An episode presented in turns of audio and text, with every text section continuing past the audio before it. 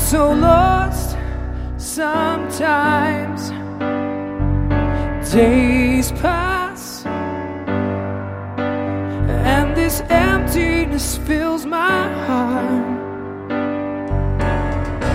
When I want to run away, I drive off in my car. But whichever way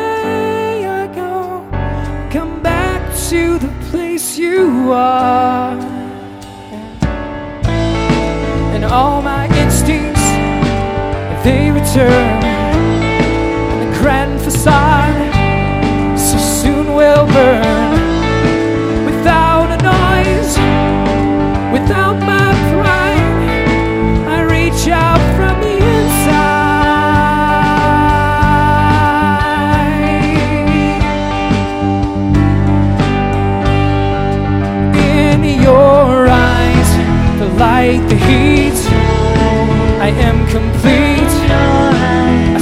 Doorway to a thousand churches, resolution of all the fruitless searches.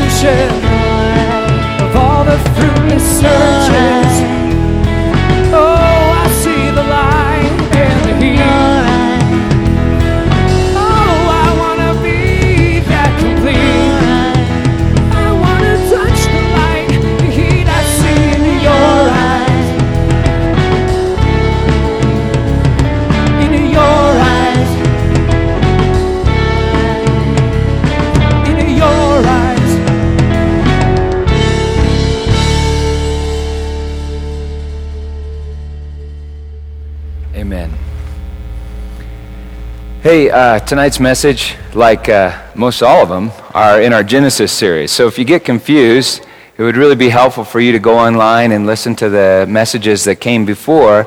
And this week's message is really last week's message on a deeper level.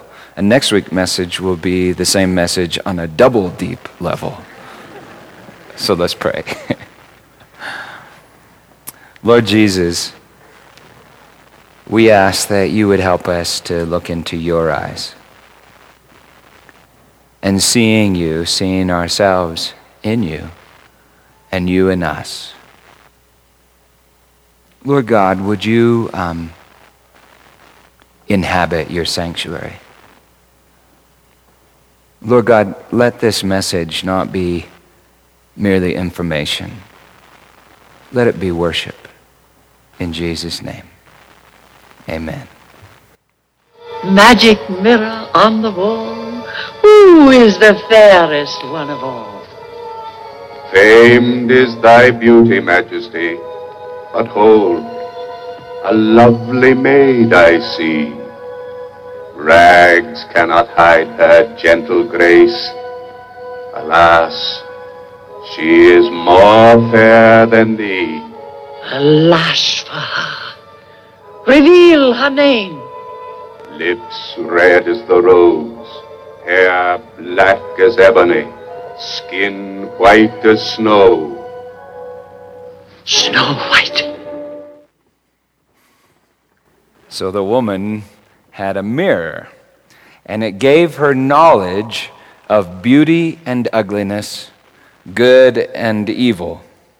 With it, she could judge herself and others.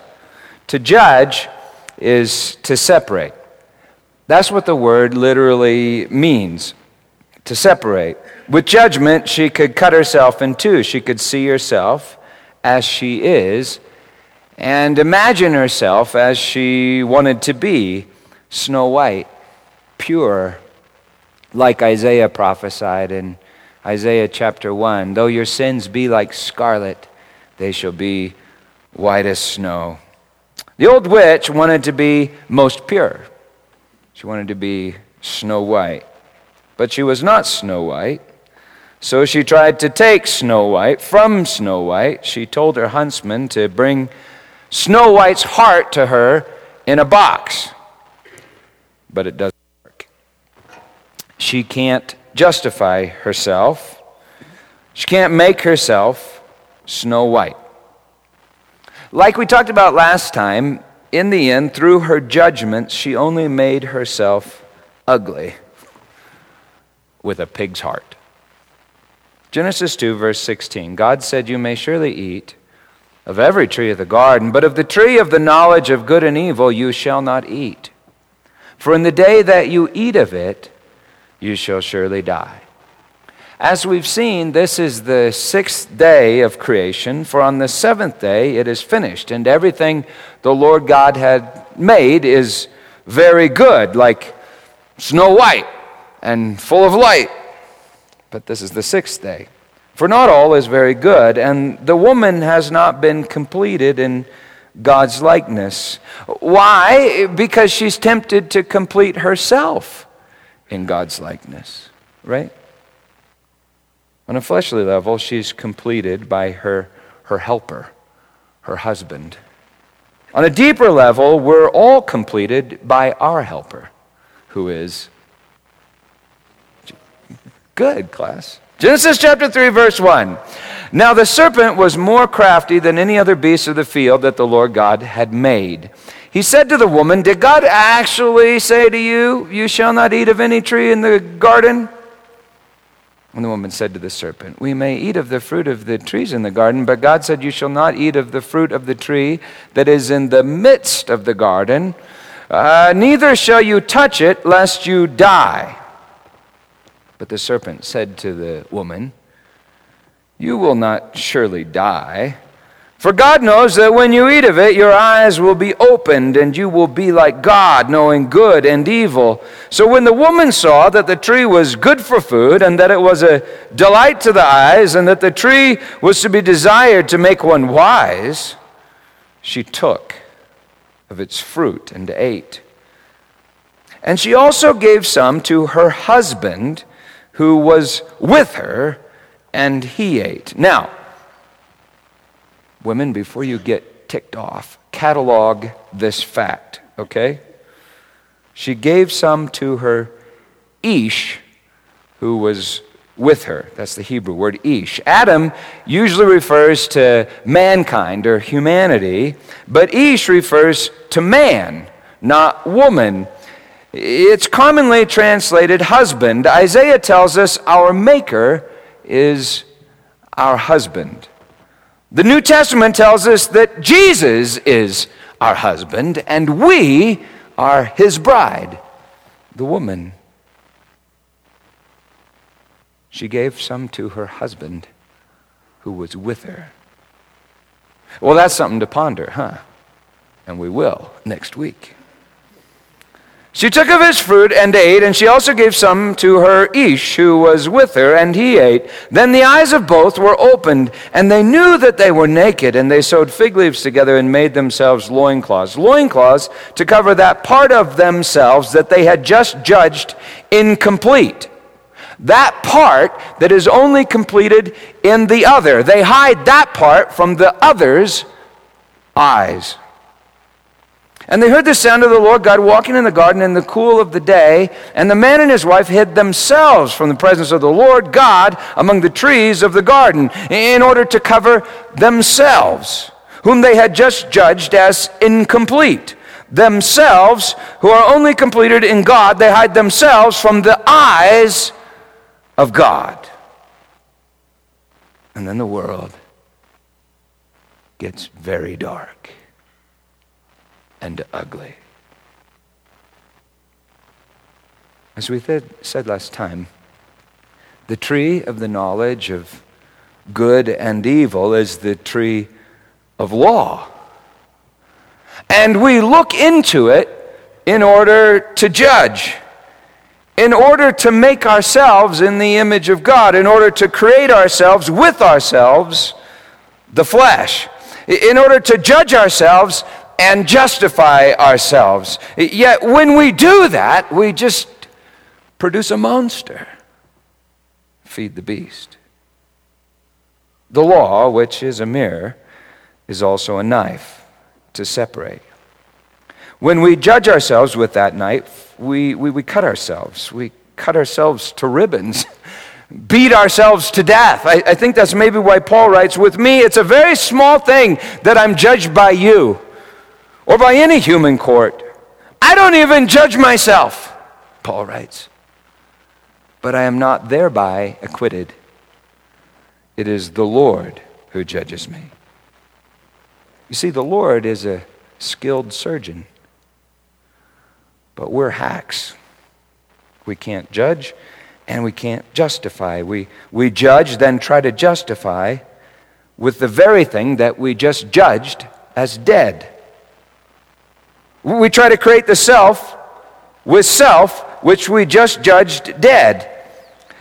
You see, the very desire to make ourselves good in God's image, the very desire to justify ourselves with ourselves, with our works, apart from faith in God's grace, is sin. That is sin. So, to try and fix sin with more sin, to fix death with more death, only increases the trespass and makes us twice the children of hell, to use Jesus' phrase. The mirror increases the trespass by feeding the flesh. You see, a mirror gives me more me a mirror creates an image of me, a mask. Did you see the thing in the mirror in the clip? A mask. And I look into the law to create an image of me, me as I should be. Then me tries to shape me in that image. And I become my own creator, my own savior, my own Christ. Kind of like this. Answer me, why do people think that I'm you? I think you know. No, I don't. Yes, you do. Why would anyone possibly confuse you with me? I, I don't know.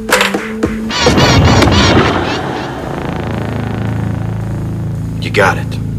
No. Say it. Because Say it.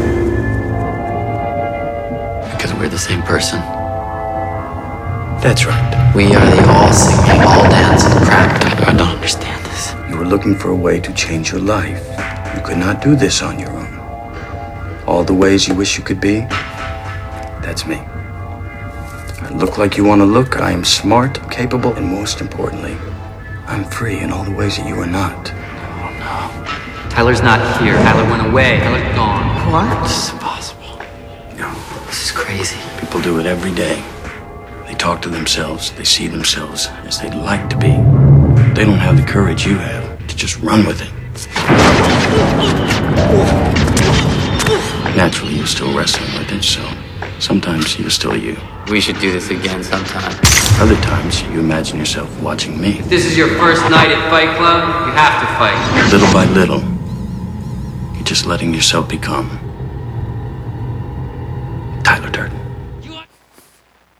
See, Tyler Durden is Jack, the guy that's sitting on the bed.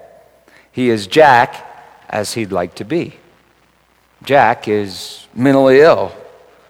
Yet, as Tyler suggests, maybe we all are kind of mentally ill because we see ourselves as we'd like to be. So, like we said last time, we become actors impersonating ourselves. We're trying to be the selves that we'd like to be according to some standard, according to some law. You see, Tyler looks like Jack wants to look. He looks like Brad Pitt, for gosh sakes. I mean, that's impressive. Tyler's smart, capable, and above all, free in the ways that Jack wants to be free. And yet, as Jack begins to realize Tyler is a monster, Jack has created a monster, and the monster is himself, his false self. In theological terms, Tyler is an idol, and more specifically, he's an antichrist. Antichrist means someone that looks like Christ but is opposed to Christ, an impostor, someone that puts himself on the throne of God, seated on the ark above the law in the place of judgment. You know, there is an antichrist that Paul mentions once. But John tells us that many antichrists have come and that the spirit of the antichrist is in the world. Whenever you try to justify, sanctify, save yourself, you see, I think you're tempted by the spirit of the Antichrist. Well, Tyler is Jack's Antichrist, his own Antichrist. And this is a scene earlier in the movie. Now, I wouldn't recommend the, the movie for family movie night, it's too real. The movie is called Fight Club, Club, Fight Club, and, and it turns out that the Fight Club is in Jack's soul.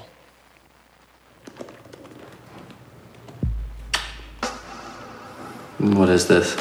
This is a chemical burn. Ah! Ah! It'll hurt more than you've ever been burned, and you will have a scar. What are you doing? Guided meditation worked for cancer. It could work for this. Stay with the pain. Don't shut this out. No, no, oh, God! Look at your hand. The first soap was made from the ashes of heroes, like the first monkey shot into space. Without pain, without sacrifice, we would have nothing. I tried not to think of the words searing or flesh. Stop it! This is your pain. This is your burning hand. It's right here. Who's going to my cave?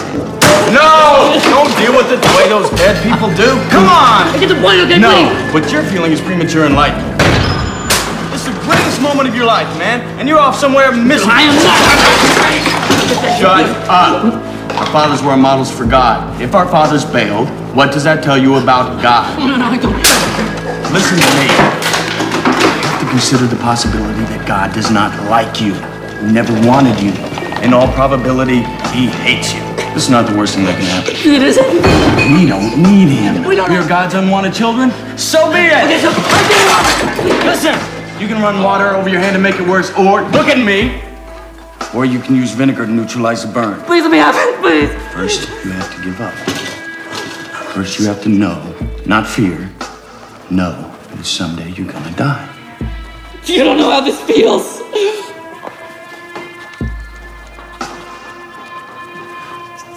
It's only after we've lost everything that we're free to do anything.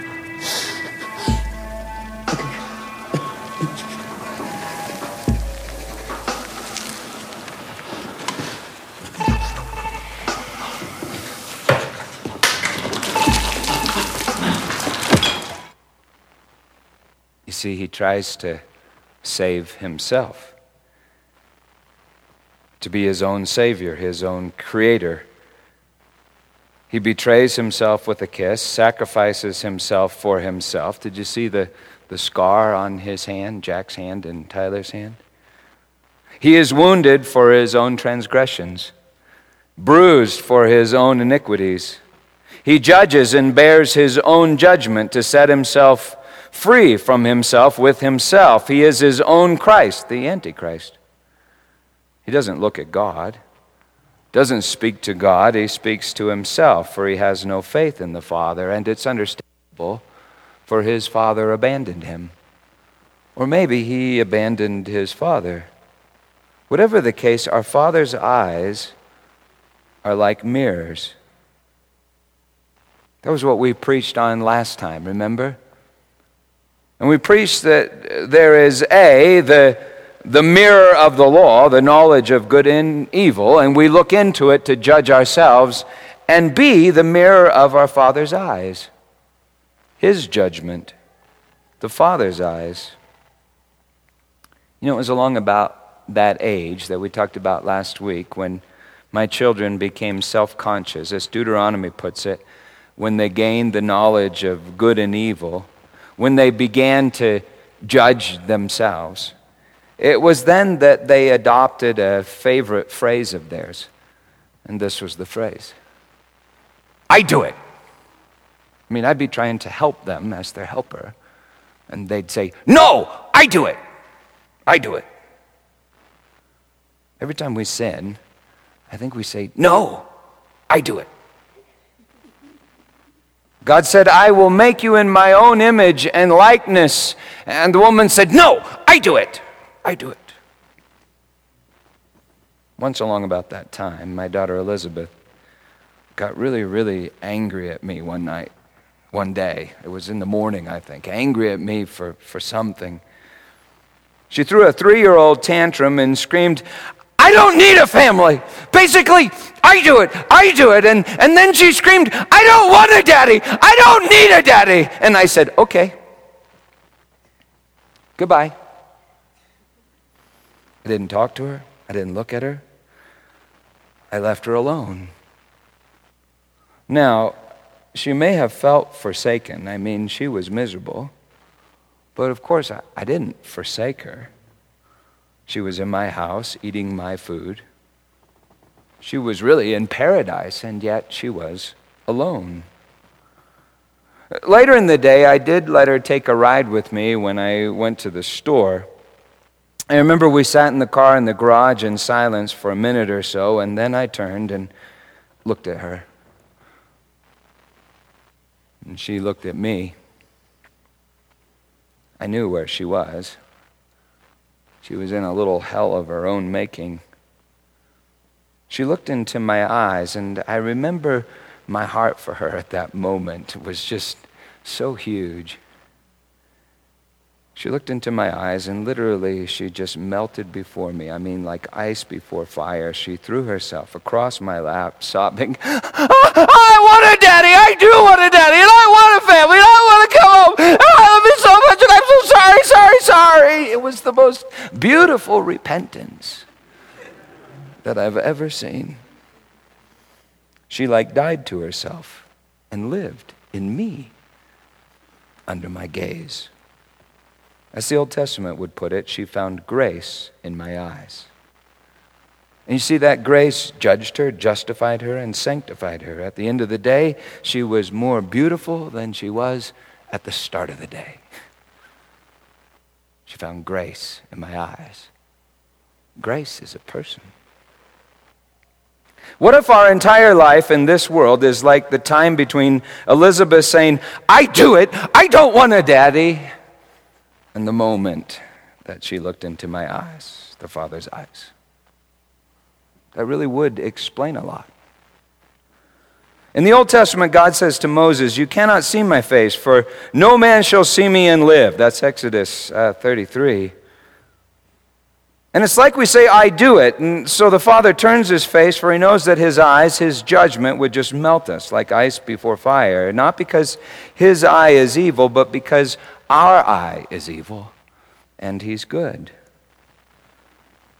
And so, what man, what son of man, what Adam has the faith or the courage to look at God, to look him in the eye from the hell, the Hades that we have created? and bear his judgment from that place. No man shall see my face and live. Yeah, you know, Jacob in the Old Testament wrestles with a God man. And then, totally baffled, he says this I've seen God face to face, yet my life is delivered. Jacob also receives a name, and the name is Israel. It's like he's died and then he's born again, he's delivered new life. In John 1 8, John writes, No one has ever seen God. The only Son who is in the bosom of the Father, he has made him known. In 3 John, verse 11, he writes, Whoever does good is from God, and whoever does evil has not seen God. It's like looking in God's eyes kills us, resurrects us, and then makes us in God's image. In other words, it judges us, justifies us, and sanctifies us. But what man has ever looked into the eyes of God? Number one. And number two, how do we look into the eyes of God, our Father? Number one, Jesus, Son of Man, ultimate Adam, has looked into the eyes of the Father. And number two, he's borne the Father's judgment on our behalf. More than that, He is the Father's judgment on our behalf. And so, seeing Him, we see the Father. The seven eyes of the Lord in the Old Testament, the seven eyes of Yahweh, are the seven eyes of the slaughtered lamb in the Revelation. When we see Jesus Christ and Him crucified, we look into the eyes of God and see His heart from the bosom of the Father. We see the law. We see a mirror, we see the tree of knowledge, yet the law is fulfilled with grace. Like the mirror is fully filled with a face, the face of Christ. The tree is fully filled with a man. He's been nailed there by us and our judgments. He is the heart of God, which we take, and yet He gives. He forgives. Now, it's all just way too much for words. So I must show you a picture. This picture is us judging God in Christ. And this picture is God in Christ judging us. This is the real Christ replacing all our antichrists. Not I do it, but God did it. This is God speaking to God on our behalf. This is the Son of Man staring into the eyes of the Father from the pit of hell, our hell. This is God's judgment over our judgments. This is the sacrificial blood covering the law in the Holy of Holies. This is the mercy seat, the throne of God, from which flows a river of life. This is the God man, the superman, the eschatos man, perfected faith. This is the ultimate Adam returning to the garden, taking the fruit that his bride has handed him, for he's, he's with her and he will not leave her nor forsake her. This is him nailed to her tree, by her, for her, and with her. This is the tree of knowledge transformed into the tree of life, standing in the new Eden, the eternal city. This is the tree that bears body broken and blood shed, the great banquet. This is where we are made in God's image and how we're made in God's image. This is where we die where the false self dies, the grand facade burns, and this is where we're born. No longer I who live, but Christ who lives in me. This is our helper. This is our Ish. This is our husband. This is the seed. This is how we bear fruit that is life. This is the end of the ages. This is the end of the sixth day and the doorway to the seventh day. This is where it is finished, where it is accomplished, where it is completed. This is where the serpent is crushed underfoot, where the accuser is silenced while the captives are set free. This is mercy, this is grace, this is the unveiling, the revelation of the heart of God. This is the eternal fire, this is the judgment of all things. This is our mirror, this is the eye of God, the eyes of God, eyes of the Son, and eyes of the Father.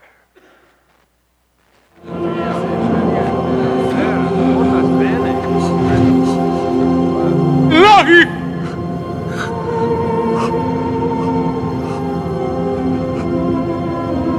Lagi.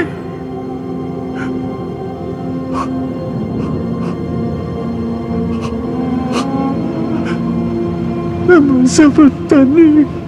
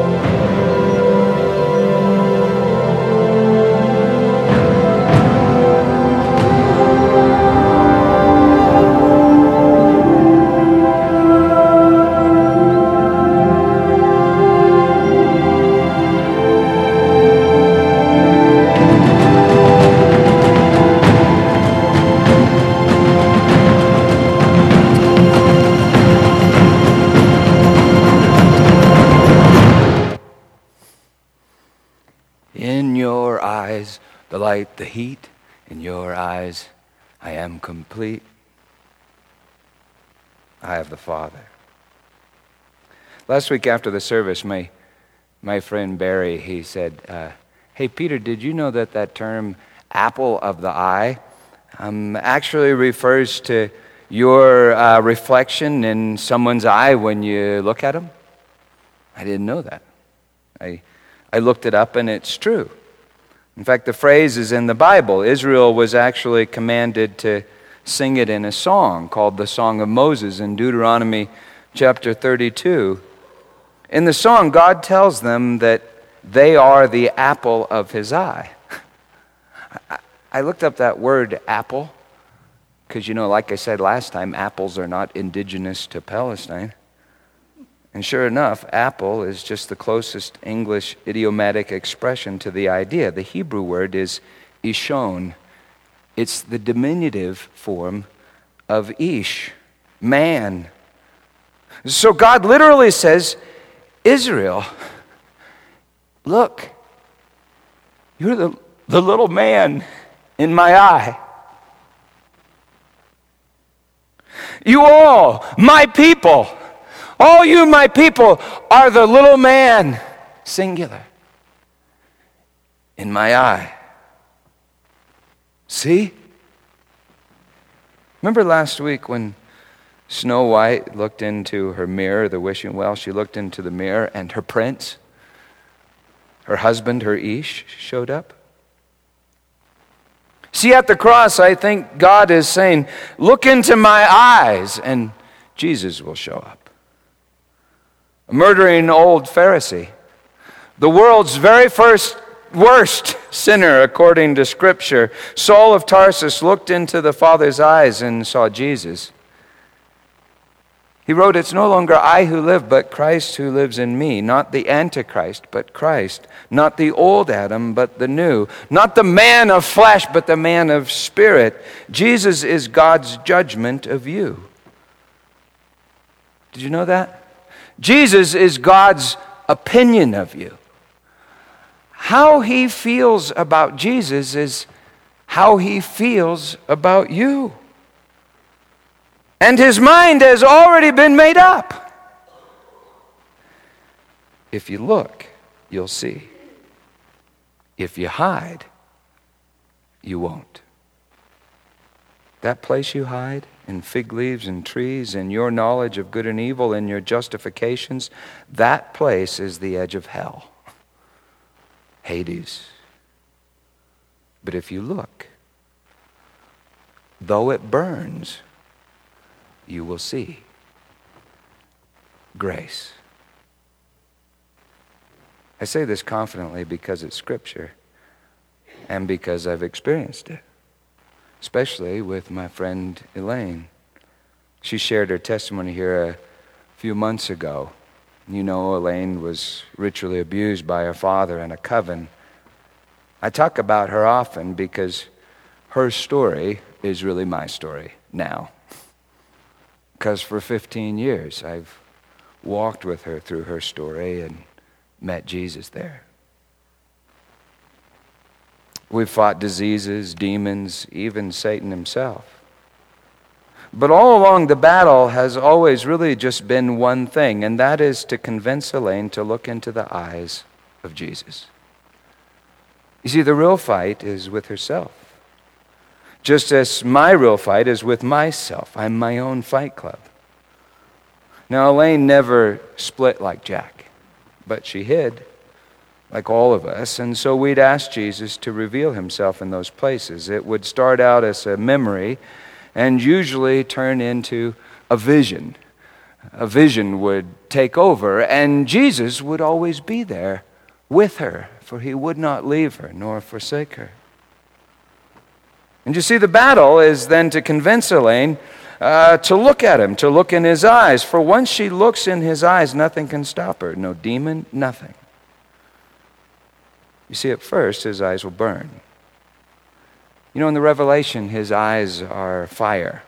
They burn away our judgments, our false self, our antichrist. They burn, but then they heal. In fact, the very thing that burns is the very thing that heals. It's the judgment of God, and that judgment is grace. The eyes of Christ are a mirror. And many times Jesus has actually held up a mirror. For Elaine, she'll look in it and she'll see herself in white, snow white, a wedding dress. That's God's judgment. And the only thing that keeps her from looking into that mirror, looking into God's eyes, the only thing that keeps her in bondage, and the only thing that keeps you in bondage, the only thing that gives the prince of darkness that power, the only thing is your judgment. Your judgments. Because of your judgments, you reject God's judgment. Your judgments create your old man, your false self, your own antichrist. Your judgments are lies, but you think your judgments are you. And so you think if I lose my addictions, I'll die.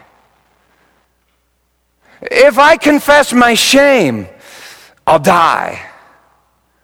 If I confess my anger, I'll die. Well, the false self will die but the true self will be born. Jesus Christ, the truth, will be found in you.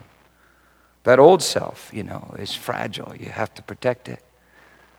But the new self is indestructible, eternal in the heavens.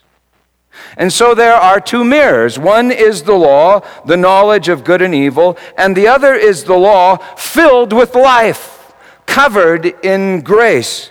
And so we come to church not to look into the law, and see ourselves. We come to church to look into the law and see Jesus. It's not that the law doesn't matter, far, far from it.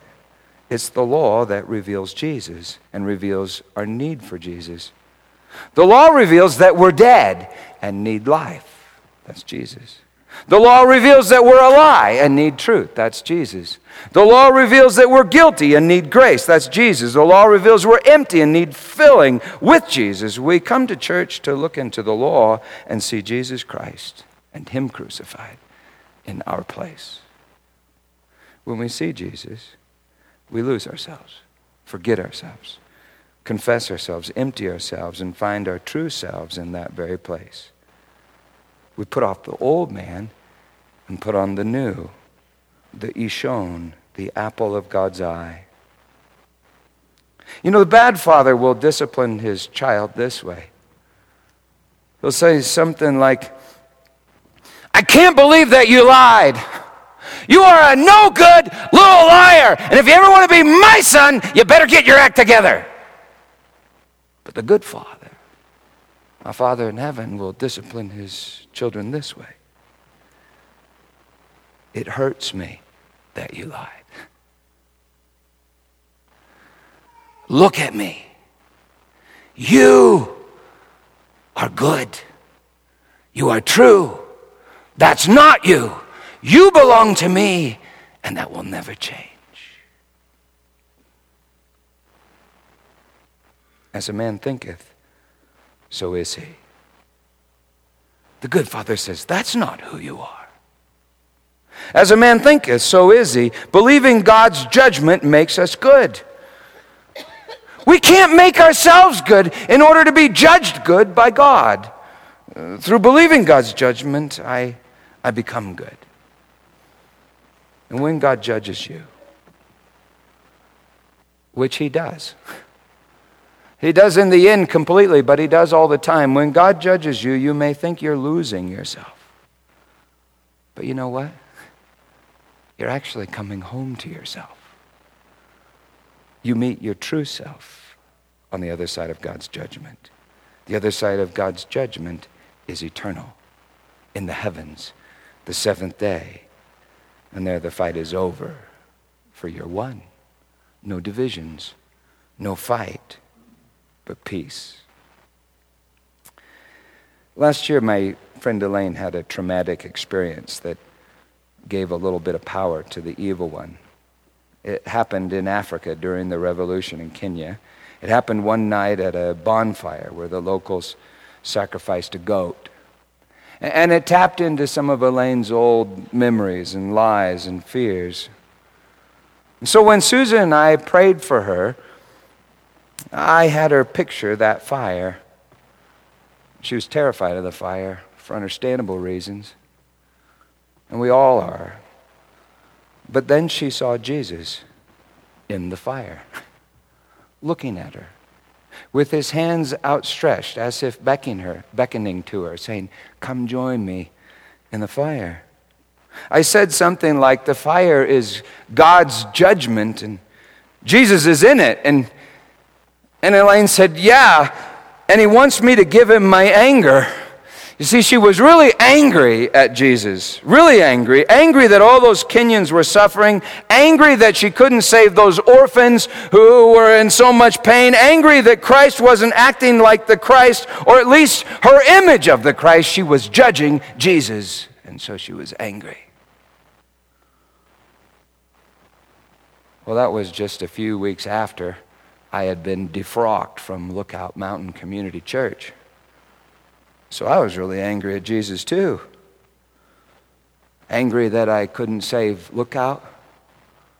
Angry because I felt forsaken by God. Angry that Christ wasn't acting like my image of the Christ. I was judging Christ, my Antichrist, to be more specifically, was judging Christ, and I was angry. So I said, Well, I'm really angry too. And then Susan piped up and she said, Well, don't forget about me, because I'm angry too. And so I looked at Elaine and I looked at Susan and I said, Well, let's, let's hold hands and just all walk into the fire together with Jesus. And so we held hands, closed our eyes, and I said something like, Jesus, we're angry. Would you baptize us with your fire? After a minute, I said, Elaine, what do you see? She opened her eyes, looked at me, and she said, You're ugly. I laughed and I said, No, Elaine, I mean in the vision. What do you see in the vision? And she said, That's what I mean. You're, you're ugly. You're all burned up and ugly. Mirror, mirror on the wall.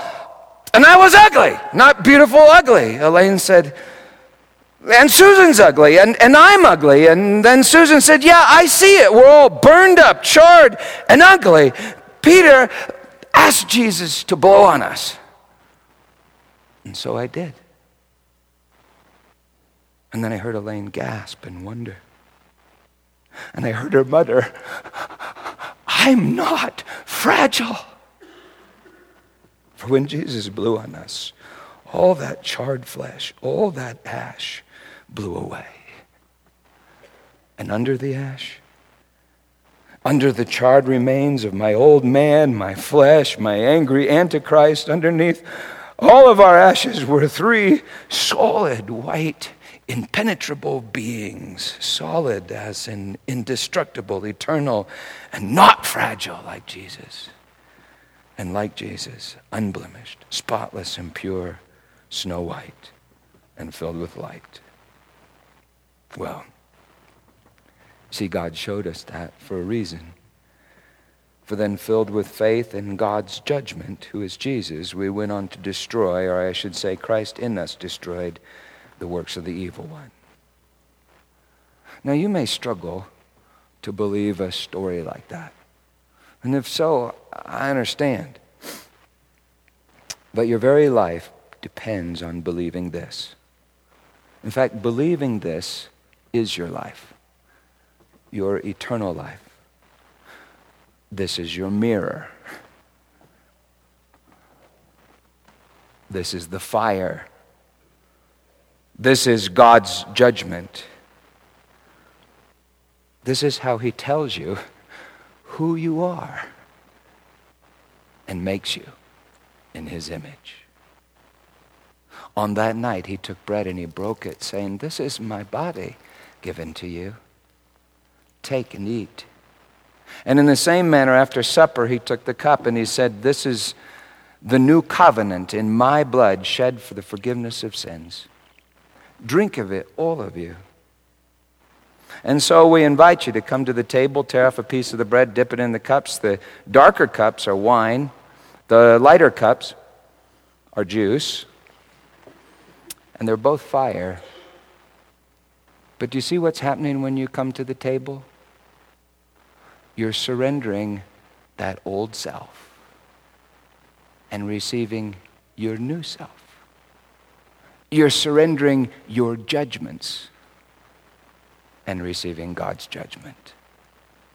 And do you see it? Eve, He's good. Amen. The potter carefully fashions the clay into the pot of his making. And then what does he do with it? He puts it in the fire. That's right. You know, people are always saying to me, Peter, what do I do? They always want me to tell them what to do, kind of like create more rules, more regulations, so that then they can go do them. And Paul says, Why do you submit to rules and regulations? They have no power in checking the indulgence of the flesh. But people always say, Pastor, well, what should I do? Well, I think this is the closest to what I'm telling you to do, and that is worship. You, you, know, worship is something that we do all of the time, and when we get here together, we just do it as a group. But when you worship, what do you do? You look at God, and He looks at you, and it changes you. So, in the name of Jesus, worship Him. And uh, I want to say, too, I think we have one of the best worship leaders ever. And. Um,